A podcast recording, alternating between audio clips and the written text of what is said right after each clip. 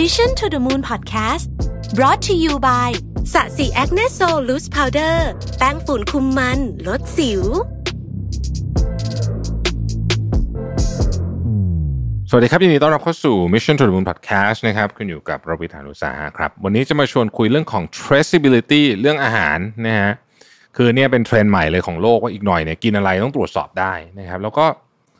มันจะเป็นเรื่องที่ค่อนข้างใหม่นะ ที่เราอยากจะรู้ว่า เอ๊ะ ของที่อยู่หน้าเราเนี่ย มันเป็นมาไงไปไงนะครับ จริงๆมันมาจากวิวัฒนาการของเทคโนโลยีหลายอัน อันหนึ่งที่น่าจะมามีบทบาทเยอะคือเรื่องของบล็อกเชนนะฮะ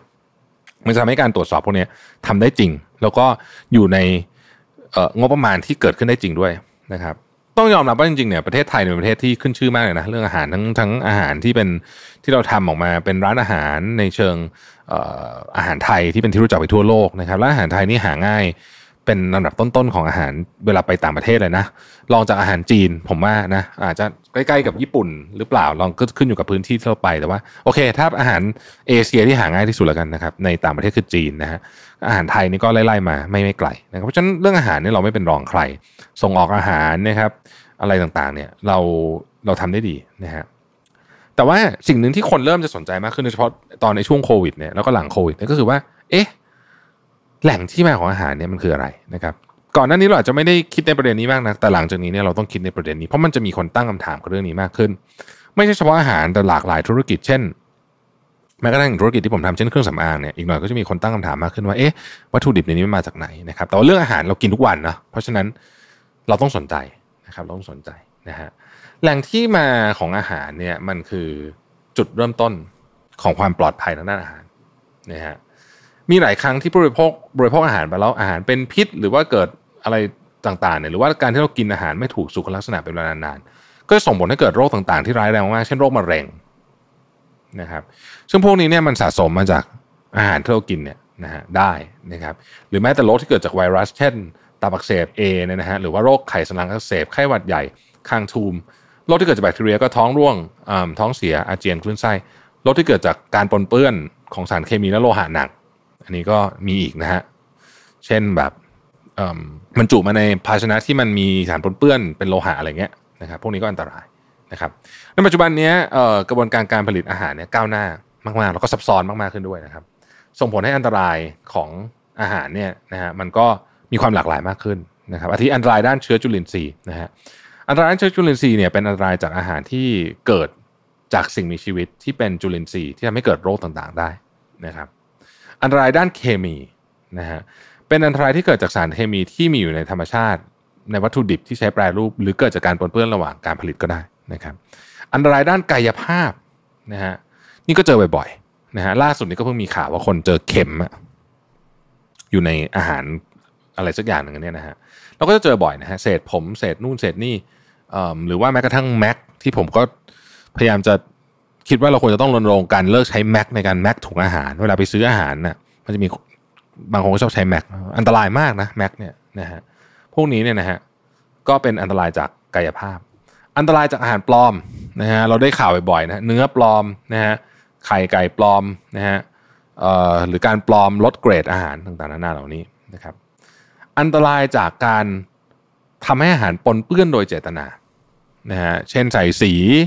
หรือว่าสมัยก่อนที่มีที่มีข่าวว่ามีการเอาลูกตะกั่วไปถ่วงกุ้งให้มันหนักขึ้นเลยนะฮะไม่รู้สมัยนี้ยังมีวะแต่นั่นแหละนะฮะนี่ก็คืออันตรายจากการเจตนานะฮะทำให้ปนเปื้อนนะครับ แล้วก็อันตรายจากอาหารที่ก่อให้เกิดภูมิแพ้นะฮะอันนี้คือคนที่แพ้เนี่ยกินแล้วจะอันตรายมาก เช่นถั่วนะฮะมันเคยมีเคสนะที่แบบที่แบบ คนที่แพ้ถั่วหนักๆบนเครื่องบินแต่ผมจำเรื่องไม่ได้แต่ว่าจำได้ว่าถึงขั้นเสียชีวิตเลยนะฮะคือคือคนที่แพ้พวกนี้เนี่ยทำเป็นเล่นไม่ได้นะฮะเพราะว่ามันมันรุนแรงมากจริงๆนะครับ เพราะว่าบางทีเนี่ยเราไม่รู้ไงเราไม่รู้จะหาข้อมูลจากไหนนะฮะเราก็เลยไม่สามารถตรวจสอบความปลอดภัยได้นะครับ จึงทำให้การบริโภคเนี่ยมันอันตรายสำหรับคนกิน ดังนั้น traceability จึงจึงเป็นเหตุผลที่ธุรกิจยุคใหม่ต้องให้ความสนใจธุรกิจอาหาร ในการตรวจสอบถึงแหล่งที่มาของอาหารเนี่ยเกิดจากเป็น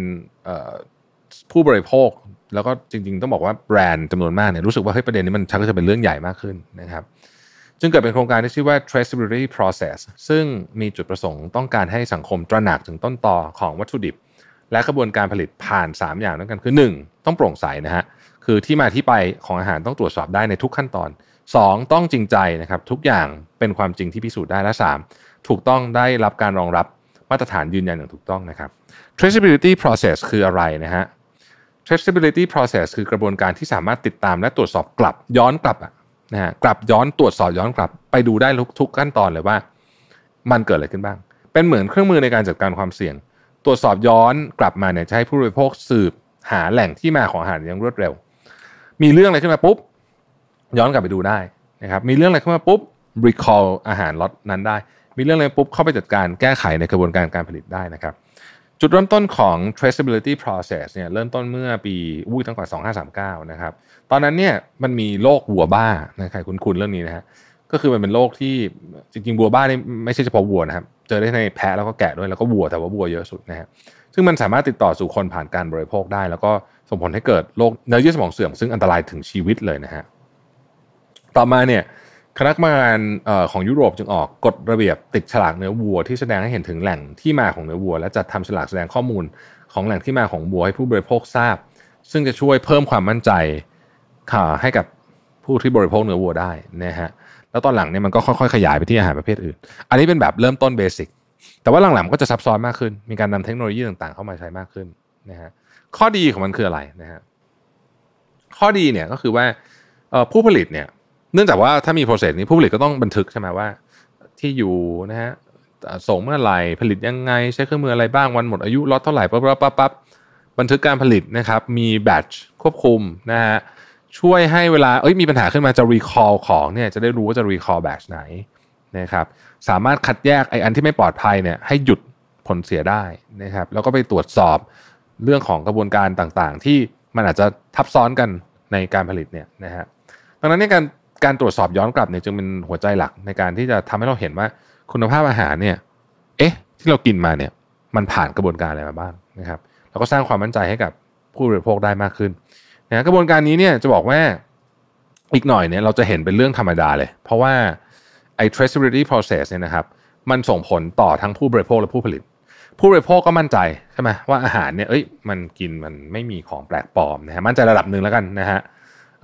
มีอะไรก็สามารถเรียกร้องได้นะผู้ผลิตก็สามารถตรวจสอบต้นต่อปัญหาได้อย่างรวดเร็วนะครับคือจริงๆผู้ผลิตเองเนี่ยเวลามีปัญหาเนี่ยเขาอยากรู้นะว่ามันเกิดขึ้นที่แบตไหนเขาจะได้รีคอร์ถูกไม่ได้ ไม่งั้นเนี่ยมันการควบคุมหรือว่าการแก้ไขสถานการณ์เนี่ยมันจะแพงมากนะครับ ดังนั้น traceability process เนี่ยเป็นผลดีกับทั้งสองฝ่ายนะครับเพราะเนี่ยจริงๆบอกว่าอาหารเนี่ยมันเป็นเรื่องที่สำคัญนะครับ แล้วเราก็เรากินมันทุกวัน เพราะฉะนั้นเราก็มีสิทธิ์ที่จะรู้นะว่ามันมาจากไหนนะครับมันผ่านกระบวนการอะไรมาบ้างนะฮะมันไม่ใช่แค่เรื่องความปลอดภัยอย่างเดียวนะมันเป็นประเด็นเรื่องของว่าสมมติว่าเราคอนเซิร์นเรื่องของจริยธรรมนะฮะยกตัวอย่างเช่น เราเคยได้ยินไหมไก่ฟรีแรนช์อย่างเงี้ยที่บอกว่าไม่เลี้ยงอยู่ในอาคารปิดจะรู้ได้ไงว่าจริงนะฮะอันนี้คำตอบคือ traceability process เราบอกว่าแม่ไก่อารมณ์ดีเราจะรู้ได้ไงว่าแม่ไก่อารมณ์ดีคือเราคงไม่รู้หรอกแม่ไก่อารมณ์ดีตลอดแต่ว่ากระบวนการอะไรบางอย่างที่มันพอจะบอกได้ว่าเออนี่คือการเลี้ยงไก่ที่เราอยากเราเราเราอยากจะสนับสนุนนะฮะหรือที่บอกว่าบัวที่ไม่ได้เลี้ยงในคอกนะฮะปล่อยมันวิ่งเล่นนะรู้ได้ไงนะครับปลาแซลมอนบอกว่าเป็นไม่ได้เลี้ยงเป็นปลาแบบวคอร์สแซลมอนก็คือจับอยู่ในธรรมชาติ เอ๊ะ รู้ได้ไงนะฮะจับจากธรรมชาตินะฮะหรือว่าอีกหน่อยเนี่ยมันจะเป็น concern เรื่องของสิ่งแวดล้อมด้วย รู้เราสามารถบอกได้ไหมว่าปลาทูน่ากระป๋องเนี้ยไม่ได้มาจากการ overfishing คือหมายถึงว่าจับถูกหลักไม่ใช้อวนถี่เกินไปนะฮะไม่ไปจับปลาตอนที่มันยังเป็นเล็กๆอยู่นะฮะอาหารทะเลซีฟู้ดต่างๆ ถูกจับในระยะเวลาที่เหมาะสมนะฮะถูกต้องตามหลักจริยธรรมและหลักสากลเนี่ยพวกนี้นี่มันคือสิ่งที่มันสามารถตรวจสอบได้จริงๆ สมัยก่อนเราอาจจะเชื่อ โฆษณาแต่สมัยนี้บอกว่าไม่ละเราต้องการหลักฐาน อันนี้ก็คือหลักฐานนะครับแล้วถ้าเกิดย้อนเราไปให้ลึกอีกเนี่ยอีกหน่อยเนี่ยบล็อกเชนจะเข้ามีบทบาทในเรื่องนี้เลยก็คือมันจะผูกกันทั้งเชนผูกกันหมดเลยว่าเฮ้ยมันเริ่มต้นยังไงไปต่อไงนะฮะแล้วในที่สุดเนี่ยของที่อยู่ในมือเราที่เรากำลังจะเอาเข้าปากเนี่ยนะเราก็จะมั่นใจว่าเออมันเป็นของที่หนึ่งสะอาดสองมันมา process ที่เราใส่ใจเช่นเราเรารักโลกเราต้องการให้ process ที่มาเนี่ยมันมันไม่ไปทำร้ายธรรมชาติมากเกินไป พวกเนี้ยมันก็จะเป็น นิมิตใหม่นิมิตหมายใหม่เลยล่ะของของการบริโภคอาหารนะครับอย่าลืมว่าธุรกิจอาหารนี่เป็นหนึ่งในธุรกิจที่ใหญ่ที่สุดในโลกนะเพราะฉะนั้นเนี่ยการที่มัน trace ได้เนี่ยนะมันเปลี่ยนแปลงทุกอย่างนะที่เราอาจจะเคยรู้เกี่ยวกับอาหารไปหมดเลยนะครับแล้วมันจะเปลี่ยนแปลงวิธีกินเราด้วยซ้ำนะว่า อีกหน่อยเราอาจจะเลือกไม่ใช่แค่เฉพาะว่าเอ๊ะมันคือไข่ไก่แต่มันเป็นไข่ไก่ที่มาจากฟาร์มที่เราอยากจะสนับสนุน มาจากฟาร์มที่เเป็นธรรมเกษตรกรด้วยก็มีนะฮะกาแฟแก้วนี้เนี่ย ซื้อมาเนี่ยไม่ได้กดราคาเกษตรกรแล้วก็ไม่ได้ใช้แรงงานเด็ก เราสามารถตรวจสอบได้ขนาดนั้นเลยในอนาคตนะครับด้วยเทคโนโลยีที่เข้ามา เพราะฉะนั้นคำว่าการตรวจสอบย้อนกลับ หรือว่าเรื่องของ traceability ของอาหารเนี่ยนะฮะจะเป็นสิ่งที่เราเห็นเยอะมากขึ้นเลยในอนาคตอันใกล้นี้ ขอบคุณที่ติดตาม Mission to the Moon นะครับ สวัสดีครับ